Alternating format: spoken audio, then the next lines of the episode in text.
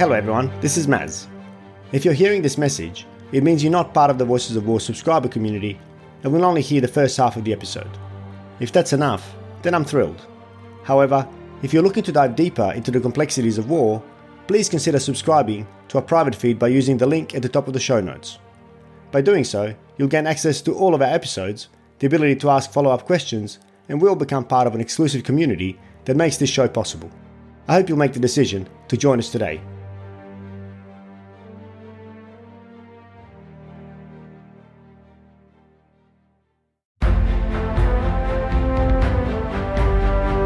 Your sense making is not the only one, or your conclusion about things is not the only possible one.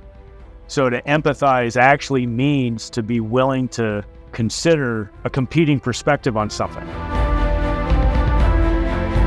In an empathetic grasp of even ISIS becomes an important thing to pursue. That I think sounds weird to many ears, but if we just hang on to what I mean by empathetic grasp, it becomes strategically vital in order to understand not only where they're coming from and what's motivating them to do it, but therefore being equipped to better offset what they're doing.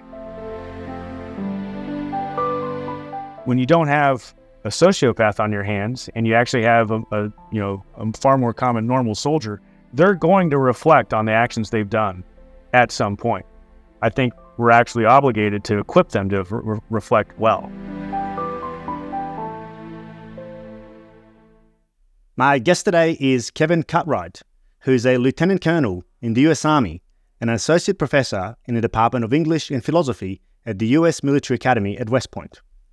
During his career, Kevin has served two tours in Iraq, one providing fire support in a field artillery unit and one advising Iraqi border police. He has also served two tours in South Korea, one coordinating fire support and then, much later, as strategy and plans chief for an army headquarters. Kevin's operational experiences have driven his interest in the ethics of military planning and conduct, the role of empathy, as well as moral injury. He holds a PhD in philosophy from St. Louis University, an MA in philosophy from Vanderbilt University, and a master's degree in military art and science from the US Army's School of Advanced Military Studies. Kevin joined me today to discuss his book, The Empathetic Soldier, which was published last year. I recently finished the book and found Kevin's views on empathy to be hugely relevant as well as critically important, both for the military practitioner, but also for those who send us to war. Kevin, thank you very much for joining me on the Voices of War. Sure glad to be here, Maz. Appreciate the opportunity. So, before we get to the role of empathy uh, in war, uh, and uh, as I said to you before, I really, really enjoyed the book. Uh, thoroughly enjoyed it and, and, found it, and I really mean it, very important and a critical topic for discussion.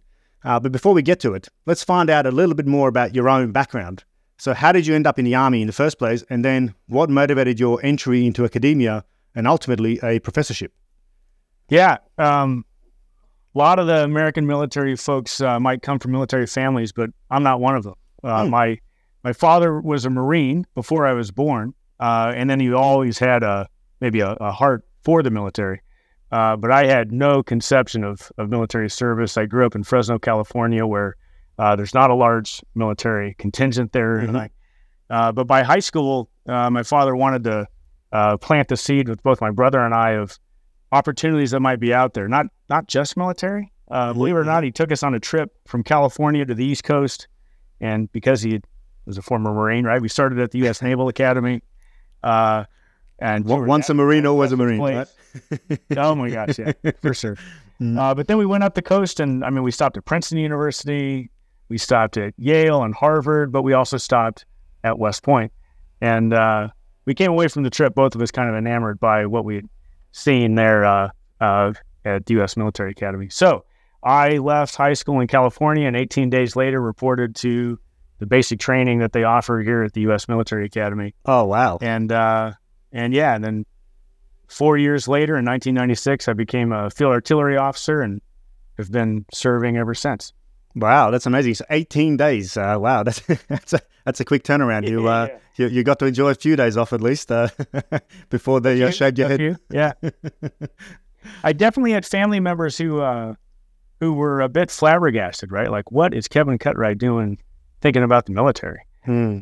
And you one relative, in fact, who asked me why I wanted to be a baby killer, and it was What uh, a kind of lingering concern, maybe that that she'd had from from the whole Vietnam era of Mm. things, and Mm-hmm. um, I didn't want to be a baby killer. Mm. Mm. So uh, Yeah. in in many regards, I think even some of that reception of of serving in the military and then launching to this place uh, bolstered maybe my own interest in morality and in how is it that you can be a soldier and still maybe be on the moral up and up, those Mm. kinds of things. Mm. Mm. Um, so I said I branched field artillery, and honestly, you had a, uh, some incredible experiences in, in bo- with both the leadership and with the missions.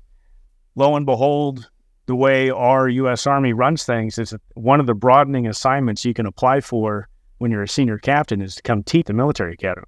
Mm. Mhm. Um, and so I I got one of those opportunities, uh, and that's what uh, triggered the the master's degree at Vanderbilt University, and then teaching for three years, and I was hooked. I loved the classroom. I loved working with cadets and talking through these difficult topics. Um, I taught philosophy and ethical reasoning with a focus towards the end of the semester on military military ethics in particular, the just war tradition. Mhm. And uh, so I left hoping for an opportunity to come back. Uh, Mhm. And and for the last five years, lo and behold, I've I've had my dream gig of of being back. And I finally had to abandon the the cross cannons symbol of uh, field artillery when I became a permanent professor here, All right. the military tenure that they offer. And I'm officially now what they call an academy professor in in Army parlance. Uh, Right. and So, so they won't basically post you out of there. So that you you won't be posted out of there as a, in another uh, lieutenant colonel position somewhere else. As in, Nope. this is yeah, Nope, not this is- anymore. This is yeah, my great. this is my permanent gig now. Yeah, until retirement. Um, so yeah, it's just I look back and I just I'm very thankful because I didn't know that there was such uh, a route you could walk where you have one foot in the operational experiences and yet one foot in some serious scholarship and academic uh, Mm. uh, duties, and um, and that's just been a a, a great combination for me. I think that's a great uh, advantage of the US system. I, we don't have anything like that in Australia, which is, uh, in my view, uh, a deficiency because we have people who are, you know, highly educated in the military ethics space, who've got useful experiences, you know, who've who've taught this at, at quite prestigious universities, uh, military academies, etc. Uh, but we don't really have too many certainly no uniformed personnel, unless I'm mistaken, unless I unless there's something I don't know. But we don't have any uniformed personnel. Uh, certainly, when I went through uh, the Australian Defence Force Academy or uh, the Royal Military College, um, there are no uniformed PhD doctors uh, who are teaching and facilitating these types of discussions, which I think is uh, a deficiency because you bring not only do you bring the academic aspect into it, but of course you bring in the operational, real lived experience of how this applies in combat or in a war zone.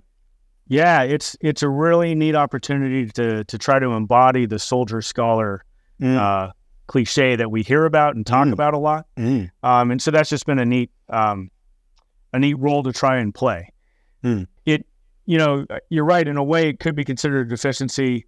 It it's certainly a, a fairly costly way to go, right? I you know who else really wishes they could do this is the U.S. State Department.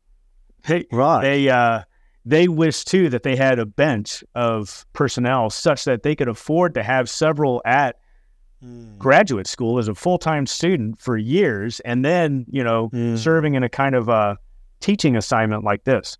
Mm. Um, so that- I, I I, guess do think it's it is, important yeah. for, for us in the U.S. military and, and specifically U.S. Army to recognize maybe the Yeah, yeah, yeah. luxury that it is. Yeah, yeah, of course, yeah. Because if I just think about it, I mean, to take out, you know, uh, uh, you know, lieutenant colonels, uh, majors, whatever, uh, to go and start doing their. I mean, I'm, I'm currently doing my PhD. I'm, I'm a major on a on a fellowship. You know, I'm very fortunate to be on a on, on a scholarship basically for this year. But that's uh, again few and far between, and it's uh, certainly not. There's no pathway necessarily towards uh, some teaching somewhere in one of our military establishments. Uh, it is basically my great fortune that the establishment uh, has given me this year to pursue further studies.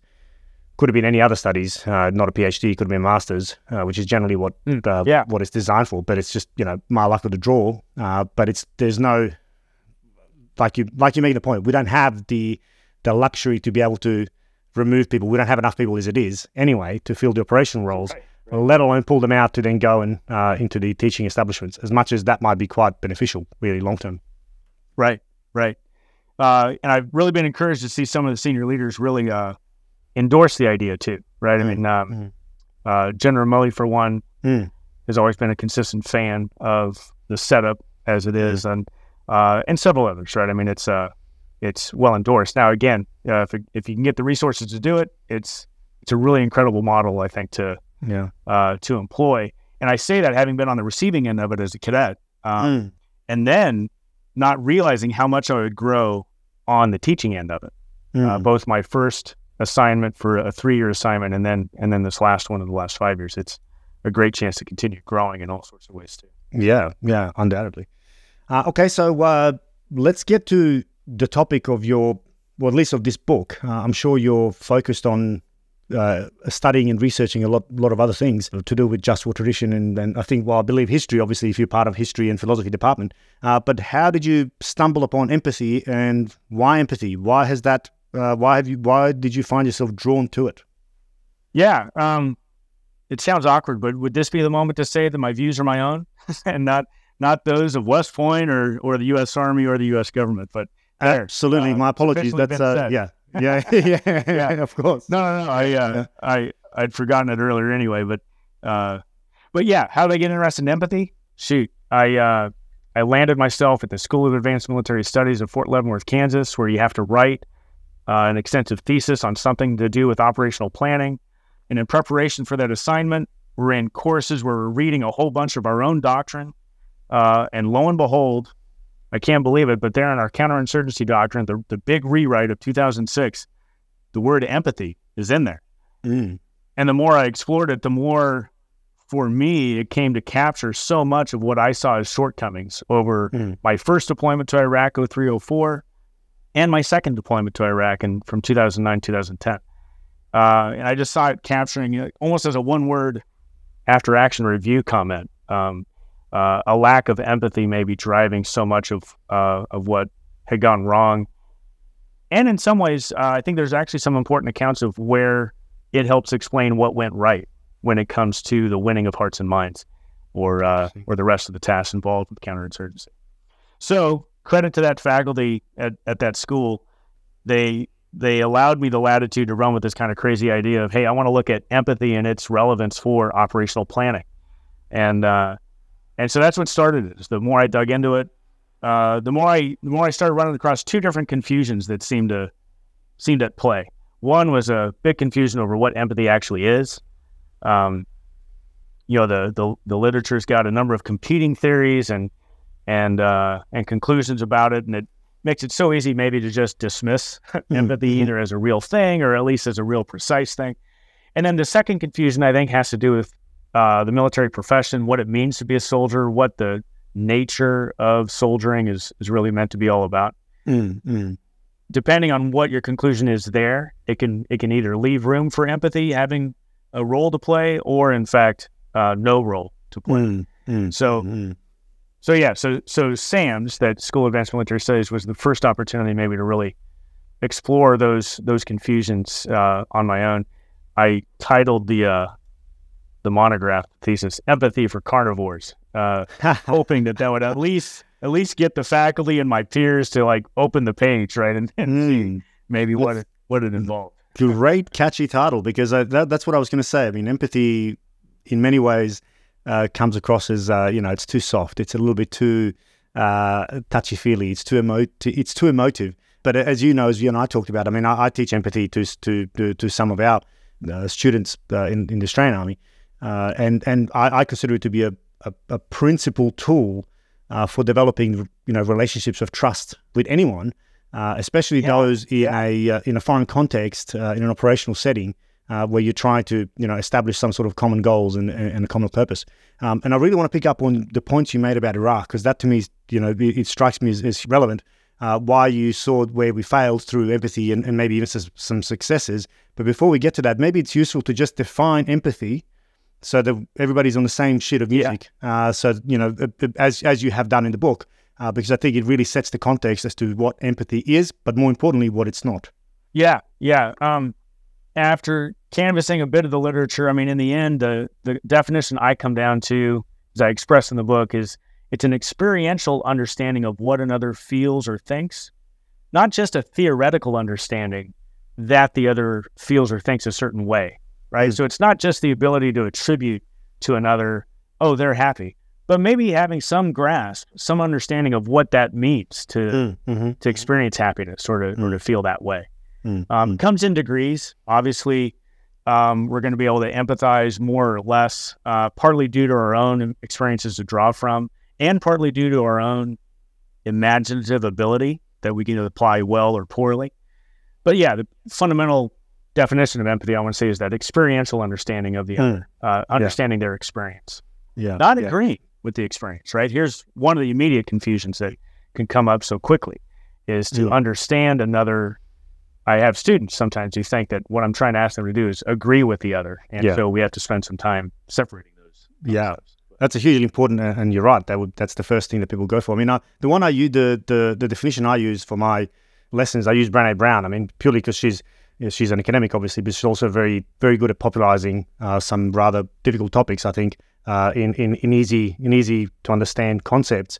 Uh, but uh, sure. the, the, way she defines it is, uh, is, is connecting to the emotion underpinning an experience rather than the experience itself, uh, which I think is very much, ah, yeah. very much in line with what you're saying, right? And, and, and I use that as a vehicle for my discussions because coming from a, a rich Western nation where, you know, when we go deploy somewhere, uh, generally speaking, the places we deploy are vastly different to, you know, the country we come from. So it's very difficult for people to contextualize and connect and visualize an experience, right? I mean, it, most of the people that I've taught don't know what it's like to uh, have lived through three wars, to have lost half your family, to have uh, changed uh, who you swear allegiance to uh, four times, etc., which is something we've seen, you know, yeah. in the more recent wars. But everybody understands the emotion underpinning those, right? So everybody knows what fear feels like, what joy, as you mentioned, you know, joy and happiness, what they feel like. Uh, so it's about recognizing and connecting, yeah. in my view, to that uh, to that emotion that you know might be underpinning uh, a given experience, which is why I really f- find um, uh, Brené's quote quite neat because it, it, it, it, at least for me it gives me a, a, useful vehicle to then open up a discussion as to how our experiences might differ, but we're all human. Ultimately, we all feel the same emotions, uh, and that seems to at least uh, in my limited experience of teaching this stuff seems to resonate with a lot of people and, and, I'm sure that's that happens to you as well when you start talking about the actual connecting to that emotional piece uh, that, that, you're referring yeah yeah yeah can I nerd out for a minute please uh, yeah 100%. Uh, because I in the research I was doing one one I think Brené Brown's definition is completely helpful right I mean I think mm-hmm. it is mm-hmm. capturing maybe the heart of what we mean by by empathy and sociologists have this distinction between an etic ETIC understanding mm-hmm. of, of of others uh, versus an EMIC EMIC mm-hmm. understanding. Have you actually run across these terms? Uh, in your book, I have, and I've highlighted them as a question, uh, yeah. uh, but as as a sub question uh, to to to perhaps dive into, and and I welcome it. Yeah, yeah, yeah. Hundred percent. I, I yeah, found so, it to be a very useful uh, definition to contextualize what we're talking about. And I think it helps capture maybe at least one element of what I mean by empathy being a, an after action review mm. uh, word uh, for yeah for Iraq. Yeah, and and I I can't help but think Afghanistan, even though I actually mm. haven't deployed to Afghanistan. Mm-hmm. Uh, so an etic understanding is this uh, this grasp of everything that's observable. So so say you're again present you're a sociologist looking at a group. I don't know, maybe they're they're uh, conducting some kind of a habitual practice or tradition, and the etic understanding would mean this grasp of when they're conducting the ceremony, uh, with what artifacts, mm-hmm. who in the group is leading it, maybe what time of day they're doing it or location they're doing it. I mean, all these things that are observable mm-hmm. facts mm-hmm. of of mm. uh, tradition or an act or a mm. ceremony. Mm-hmm. The emic understanding, the EMIC, would be the meaning behind those actions mm. uh, for that group, and uh, maybe the way in which the the action or the ceremony connects with their overall worldview or or sense that they make of the world. So I mean, all these kind of immaterial um, inside knowledge, if you will. Mm-hmm, mm-hmm, mm-hmm. One thing I it clicked with me when I ran across this was like um, I couldn't help but think of the pre-deployment preparation that both of my units received before we headed out to Iraq. You know, we get the Yeah. We get the Iraqi phrases, so we might be able to bungle our way through how to say hello and how are you doing. We get the uh, pretty rapid and rough cut tossing out of facts of, hey, you're going to see this thing called Ramadan. It's going to occur in these times, mm. last kind of this long, and uh, and uh, yeah. very little mention maybe of what it means at all or yeah. any of that. And so the context, yeah, the nuance, yeah, yeah, yeah, yeah. And so, and of course, all this was under the label of cultural knowledge and and Im- improving our our ability to build bridges and stuff. And there's a point where, kind of as I argue in the book, my goodness, I think someone equipped with all sorts of that cultural knowledge could still fail to build bridges really easily. I mean, I watched some of it, maybe mm. peers mm. who they still had a kind of disdain, right, for mm. for locals or for mm. things that were just different, right? Whether or not they, you know, had disdain specifically for Iraqis or just had a disdain for things that were just so outside yeah. of their their own experience, right? Yeah. Um, and so that lack of empathy, right there, I think uh, prevents the bridges from getting built mm, uh, mm, regardless of how much how much knowledge you have on Islam or on yeah. Iraq's history and those kind of things. Now, maybe it, yeah, yeah. the more you study that stuff, it could be the more you actually um, might generate empathy or an mm-hmm. empathetic grasp of another, but it's not guaranteed. And I think it's really contingent upon maybe the character of the person or or a kind of openness or commitment, right, to mm, um, to doing so. It's not necessarily automatic. and also naming it, which is what I think your book does. It names it, right? It gives it a name, right? It's a, I mean, we could use EMIC as an example.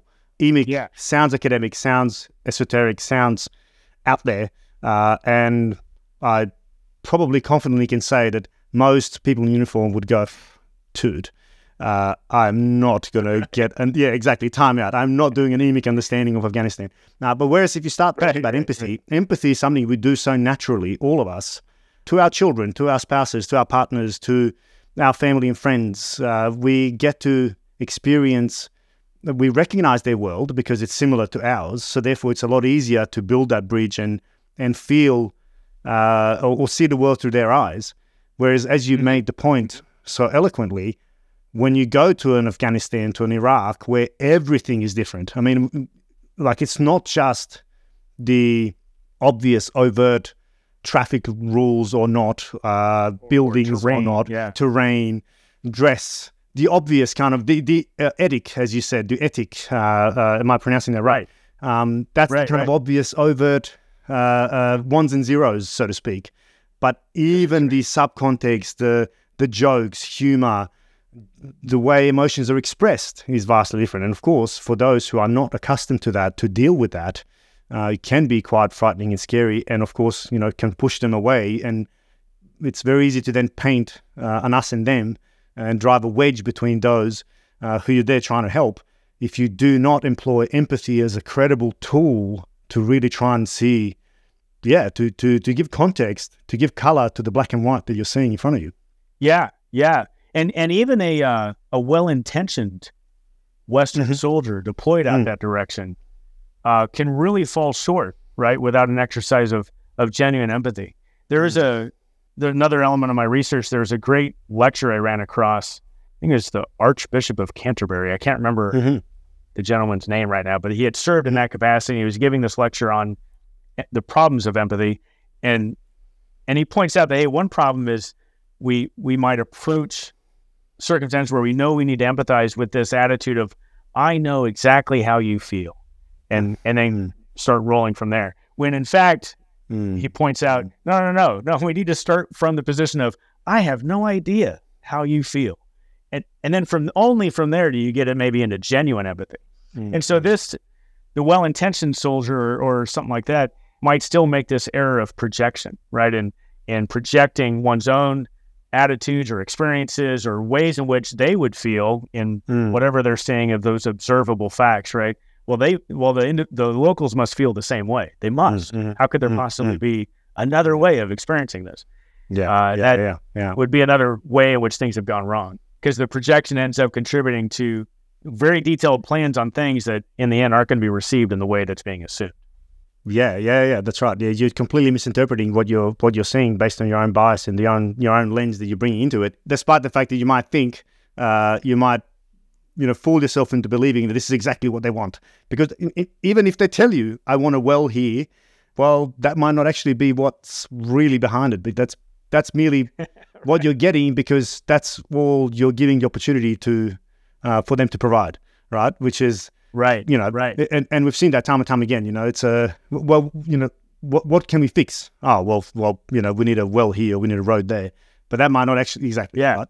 Uh, or you know, my cousin's house over there has been uh, bombed, so let's fix that house, right? Of course, right? Right, There is that right. too. There is that too, right? Which is uh, which is you know, and I don't even put this into the context of your your Afghans or Iraqs. I mean, uh, you know, this is Bosnia. This is this is any any situation where exactly it's humans, right? Where there are haves and have-nots, and somebody who has comes and offers you something.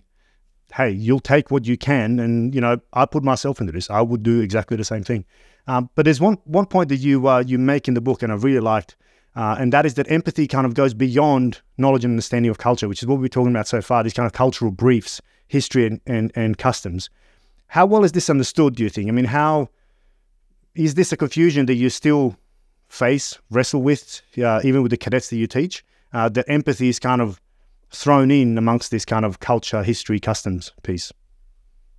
Yeah, um, I think there is still a confusion, yeah, on, on what empathy is asking for or or what it's gesturing at, because it does move beyond the mere facts of the other person or the other group's situation. It does, in the end, speak, I think, to a bit of an attitude.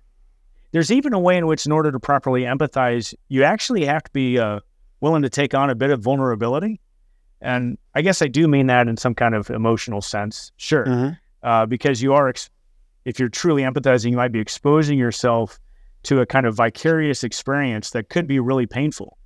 And so, um, so there's that kind of vulnerability. But then the another kind of vulnerability that empathy demands is a sense in which your sense making is not the only one, or your conclusion about things is not the only possible one. Mm. So to empathize actually means to be willing to consider a competing perspective on something. Mm. And that's also something that can be really hard to do, right? Uh, um, Mm. particularly under the stress of a deployment when you're already maybe just trying to hold things together in your own mind for your own family or for your battle buddies. Uh, it, it's a high calling, really, maybe to also then say, uh, we think we're here for all of this and we think we ought to be received in this manner. Um, well, is that really reasonable to ask of them? You know, to be received in that manner and whatever else. And the more you think through it, maybe the more reasonable it becomes. But it does give you this irritating reality now of two competing perspectives that you've got to reconcile Mhm. or something. Mm. Um, Mm. so this would be ways in which I think, though, it goes beyond the the cultural knowledge, in that it actually does involve a kind of fundamental respect of these other humans as humans. They therefore their experience needs to be somehow accounted for and uh, appreciated in the small sense, and at least coming to grasp what what it is that they are seeing and feeling and thinking. Mm. Again, it does not entail agreeing with that that conclusion about things, but it does require maybe abstaining for one second from our own judgments about stuff in order to properly grasp um, Mm, what mm. the experience is for that other. And it's the necessary grasp if you want to win the hearts and minds, right? I mean, and I think that's the that's very much the point you made about Iraq and Afghanistan, without a doubt. I mean, if you're if you're not, you know, with the two competing uh, views or narratives, one that exists in you, in your mind, and the one of those who you're trying to help, ultimately, uh, if those aren't Yeah. aligned, uh, then uh, you know you're working to, to to different purposes, and ultimately, you know, you can be a be exploited. Uh, that's one, and b you're not going to achieve the mission. Mm. That's Right, which is which. I which I think is what, what you were talking about Iraq. Yeah. And well, and this is why I mean, I I uh, especially my second deployment, 09 to ten, I was in this advisory effort that I was. I mean, I, we we had this whole platoon of soldiers. We'd actually rotate out every three months. We got a new platoon that was kind of providing uh, security and transportation as we'd run out to the border and check border police. But a number of those soldiers, you know, we we'd have these conversations on the six-hour MRAP drive out out to the border, and uh, so many of them, right, almost wanted the relief of just being asked to kick in doors. Uh, you know, like that's what they signed up for, it's what they trained for, and all that stuff. And and uh, That's the easy part, right? That's the easy one. That's the that's the it's ones Well, and zeros. ultimately it's ones and zeros, right? right? Uh, it's the dangerous yeah, one, but it's the ones yeah, and zeros. Yeah, yeah. Right. And and this uh I mean I'm sure you see it in among your ranks. I know I see it among mine where a number of folks want to latch on to those ones and zeros version of of military service, right? And let's just stick to that. Uh, Mm. Feel more comfortable with it. f- Certainly feel more trained to do it, and all that. Um, and so it's a real test of professionalism in a way. If we're going to receive the objectives that were given to us and say, okay, what do those objectives demand? Well, guess what? They they demand an empathetic approach, which by the way, I'm not even convinced empathy is is relevant for just counterinsurgencies. I, I think Mm, yeah. all sorts of ways it's relevant, you know, for for more more conventional uh, showdowns as well. So I think empathy's got uh, kind of epistemic or knowledge based benefits as well as moral uh, benefits. Mm, Uh, mm, the mm. epistemic thing, what I mean by that is it's uh, it keeps us treating enemies as in a more realistic manner than we otherwise might Mm, um, Mm. You know, where we might wrongly assume too little of them, right? Either they're not smart or they're or they're not motivated or or not any of these things. It's so so easily done, right? But a, a genuinely empathetic grasp of an enemy helps you best anticipate what they're actually capable of doing. mm, mm. Well, that's a So that it's got a great pragmatic benefit. Yeah, but fair. I mean, just look at the wars we've fought. I mean, uh, and and uh, you know, I've, I've talked to Dave Kilcullen and when we mentioned him previously uh, in our discussion. You know, he makes the point quite credibly. Uh, we haven't won a war really, uh, a, a real war since uh, World War II. uh, and you know that's we've got to stop and ask. I mean, how, many times have we judged the Viet Cong as you know, uh, given them derogatory names and dehumanized them into something less than us. How many times have we done that to the Taliban or or any of the insurgents in Afghanistan, to ISIS in Iraq, uh, etc. Right? Because we fail to recognize that. Hold on a minute. You know, just because we have all the guns and all the bells and whistles uh, and all the precision munitions, etc., doesn't mean we have all the knowledge uh, to be able to actually, well, be superior on the battlefield, uh, as we've Right, seen we haven't right. been.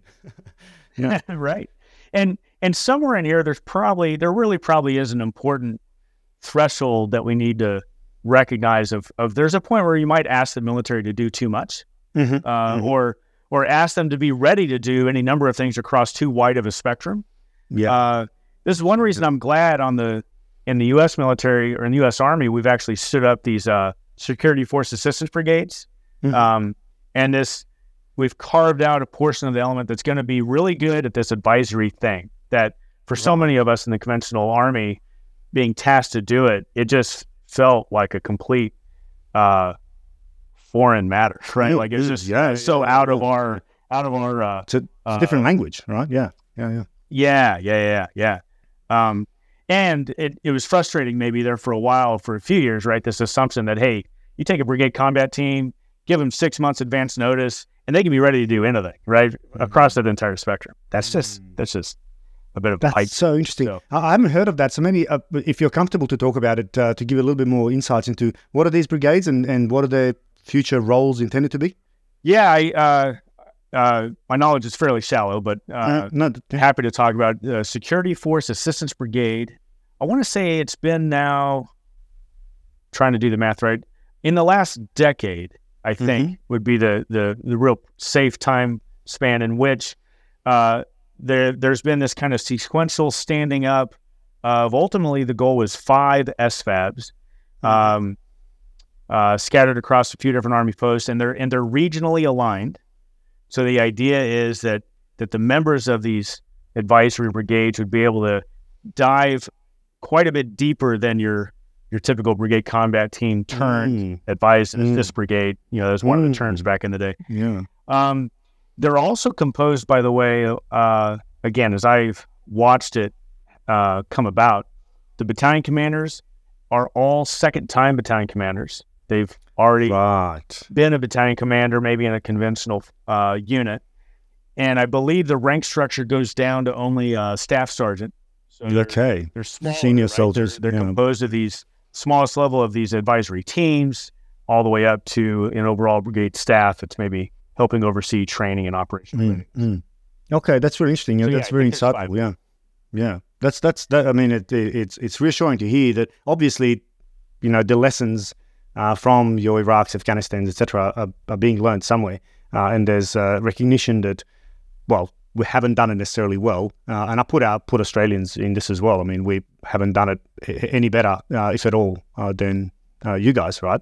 in in the understanding the context, perhaps we have a different cultural context in how we apply and how we carry out operations, but we're also a much smaller force, and we can also invest a little bit more individual knowledge in our individual soldiers uh, that perhaps uh, you guys do. But also, we don't do is uh, we sure. haven't done any of the heavy lifting uh, that uh, you guys try to do, uh, which is again again perhaps a side point. But um, one of the things that I really want to touch on is is operationalizing empathy. So for the soldier on the ground, if we're imagining the soldier who is empathetic to the people that he or she are trying to help, uh, you know, solve whatever problems they might be facing. Doesn't empathy, and you talk about them needing to be vulnerable, doesn't that vulnerability also leave them open for exploitation? Uh, and you know, we've seen, you know, again, I've, I've i can put myself uh, in other people's shoes, and I've seen how uh, someone someone's empathy can be exploited by a skilled manipulator uh, to, and I don't even want to say the manipulator, but somebody who's skilled at surviving uh, which oftentimes is right. uh, people, the very people that we're trying to help. Right, they've survived uh, in the you know Afghan Iraqi context, uh, decades of war. Uh, there's a reason why they're alive, uh, and now they're dealing with us. and if we show too much empathy, or not too much, but even if we show empathy, we might be taken for a ride. How do we? How can we address that? Yeah, I mean, I think we address it by recognizing empathy is not some kind of silver bullet that that solves all mm, mm-hmm. all problems. Uh, uh, that that's absolutely something I I try to mention a couple times in the book that hey I'm mm-hmm. I'm trying to keep empathy from getting zero attention. Uh, yeah. Not not yeah. suggesting that it, it it's all that needs attention. Mm-hmm. Um, and so yeah, I think uh, I think our employment of empathy, our practice of it, uh, absolutely needs to be balanced by you know maybe some healthy suspicion, balanced by um, real genuine critical thinking and deep uh, grasp of even maybe the you know, an Etic understanding or uh, can can still contribute maybe in, mm-hmm. in terms of mm-hmm. helping us grasp what's going on around us, um, and maybe help us uh, identify some contradictions maybe that all of a sudden become a hint of like, wait a minute, what what mm-hmm. this person's telling me this is a bit of a false story or something. Mm-hmm. Um, mm-hmm. so, yeah, I, I, so I think empathy balanced with other skills, traits, and virtues um, is one way to to offset the concern. Um, it's also, you know, also probably quite important to be uh, to be brainstorming with others, right? So it, mm. as much as possible, anyway, right? It's not a a thing you're trying to navigate alone. That's going to have to be the case given certain scenarios or certain circumstances. But to me, it it emphasizes the need to maybe be explicit about empathy, recognize its benefits, and along the way also, you know, explicitly recognize its limitations or ways in mm, which mm-hmm. um, it can lead to uh, to certain excesses.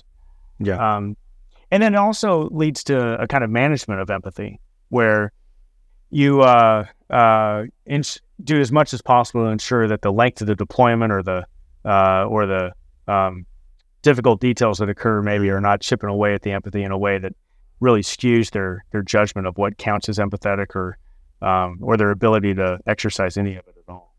Mm, yeah, yeah, yeah, yeah. Well, that's the, that's the kind of degradation of empathy over time, or, or just of compassion, or of just yeah, even, even your own sense of uh, yeah, uh, right or wrong uh, over time can degrade uh, and uh, ultimately can lead to behaviours that uh, later we call war crimes, which is something that, of course, perhaps we're wrestling with in Australia. And ultimately, we could we could call those allegations as the absolute lack of empathy uh, where hmm. you know you've just you've, you've become so callous to the suffering and pain of others that it's completely irrelevant. Uh, that they that they are completely irrelevant, um, given given how you're feeling, uh, which of course is is is is hugely hugely uh, dangerous. Uh, it also takes me to the next point that I wanted to cover. Cover is that's uh, and which I really really liked in the book is that the principle of right intention. You make the point that the principle of right intention is all but absent from the scholarship of jus in bello or the conduct of war, which of course the right intention, uh, as we know, is sits fairly squarely in the jus ad bellum or the the the the, the justification for a uh, given war uh, or declaration of a given war by our by our political leaders. uh, but it's absent in the conduct of, in other words, absent in the uh, actual carrying out of military operations by the soldiers, commanders on the ground. What do you mean by that? And why is that? Why is that? Firstly, why is that really important? Uh, and then, how does empathy play into it? I, I, found this to be a very, very, very critical part of your book. Yeah, um, I mean, right intention is is defined, you know, by the earliest just war theorists would be this uh, commitment to uh, a just and lasting peace uh, uh between the warring parties. So, um, basically, can, can we just explain that a little bit more? Because I, I just don't want to glaze yeah, over that, yeah? Yeah. It, because I think that's a really important point.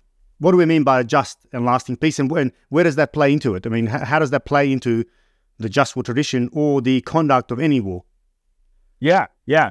Um, so you know, so another element of jus ad bellum, right, from the just war tradition, would be this fundamental notion of just cause. That hey, you're you're not allowed to initiate a war, right, unless you have a uh, a, a, justified cause that warrants that level of um, uh, of of trouble, of death, of uh, interruption of another uh, community's uh, livelihood, uh, the ex- expense of blood and treasure. And so, a just cause, you know, might be one where where fundamental rights are just being um, obliterated on a on a large enough scale, um, and there's no other options, you know, that can address the the injustice besides war. So you've got this last resort being that right intention uh, made its way as another another like principle that needs to be fulfilled because there's this recognition of this thing that's maybe fundamental to human nature, right? Funny how a country might have a just cause, and yet their actual intention might be something else. Of hey, uh, I'm being treated unjustly, you know, by by country Y, and so country X uh, is going to initiate a war against country Y. And yet, in reality, if, if if you if you could listen to their private deliberations, you know, they actually just really hate country Y, and they can't wait to secure all the additional um, ports and you know sea access and stuff that country Y has, and they've got oh, and by the way, they've got all these uh, you know uh, rich mineral deposits and other things, and then all of a sudden the actual motivation for the war is no longer addressing the the injustice, right? You're talking about proxy wars, right? You're literally talking about proxy wars, uh, right? Uh, uh, possibly, in a way, yeah, absolutely. Yeah. But he, even in a direct war, right? But mm-hmm. but yeah, mm-hmm. absolutely. With proxy wars too, it, it can be very easy to there be a legitimate just cause, and yet the actual uh, motivation to participate is for all these other self-serving reasons, mm-hmm. not mm-hmm. the just cause itself.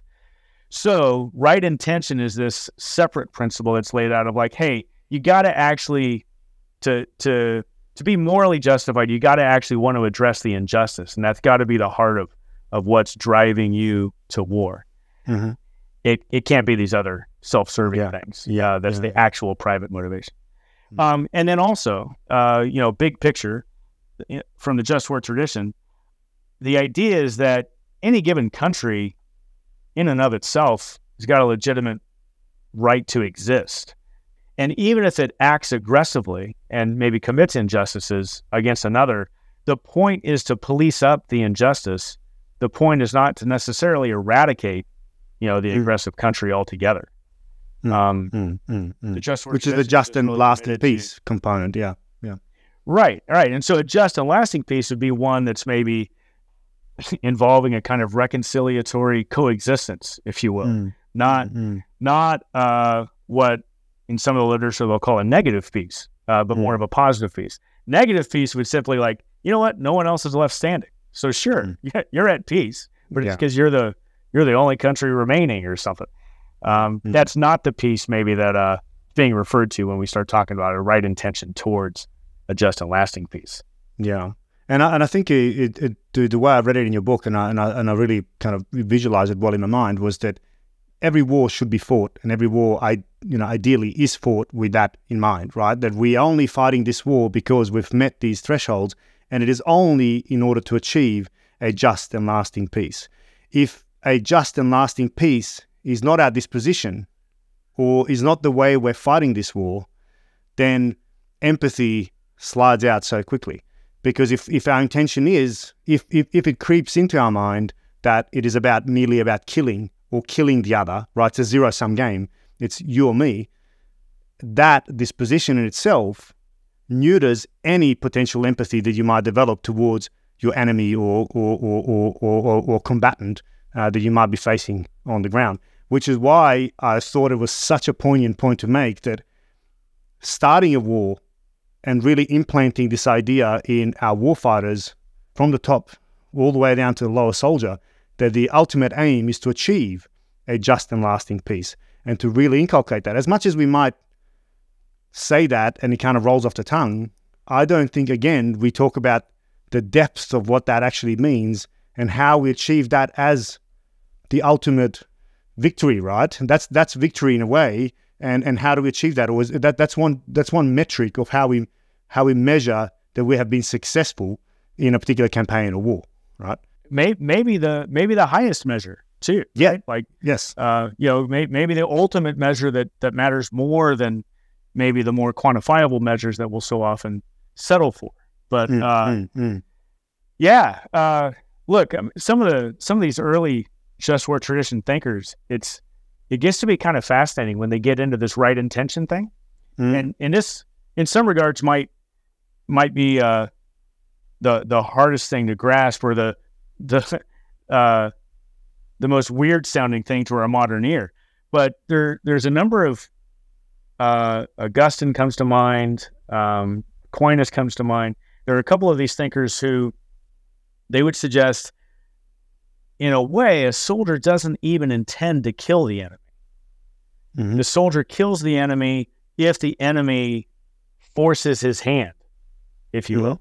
There's mm-hmm. no actual in killing intention mm-hmm. harbored in the heart of uh, of a morally right soldier. Mm-hmm. Um, and, but notice how how weird that sounds. To, yeah, to, and what a slippery. If you'd like to hear the rest of this episode and gain access to all of the episodes of the Voices of War, simply become a subscriber using the link in the show notes. As you know, I will not feature any ads on the show, which is made possible solely through the support of our subscribers. If you find value in the content, you can become one now